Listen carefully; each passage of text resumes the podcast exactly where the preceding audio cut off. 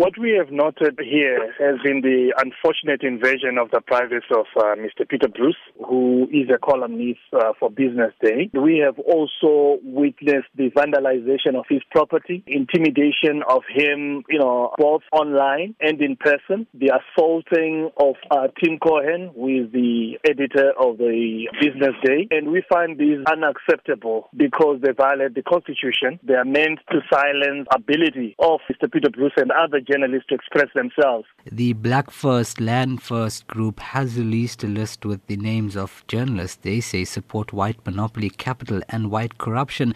So, how should the integrity and identity of journalism be upheld in this regard?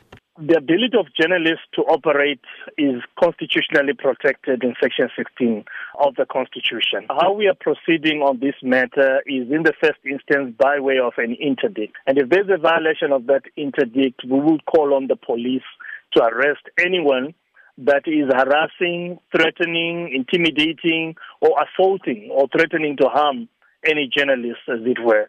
Now, just a few days ago, BLF picketed outside journalist uh, Peter Bruce's house, accusing him of being racist and writing fake news. The threat against the profession and the fourth estate being increasingly rife in this era. How can how can people play a role in ensuring the rights of journalists and the freedom of expression be easily accessible in the country? The Constitution is very clear in terms of the right of everybody to express themselves freely um, and people to receive and impart information.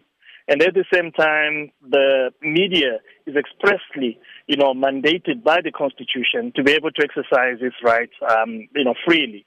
So we call on the arms of the state, especially the police, to ensure that uh, these freedoms are a reality. They are on paper. Now, the Constitution and the Bill of Rights states clearly on the free dissemination of information. In this context, what has been the engagement from SANEF with the Black First, Land First group over this matter?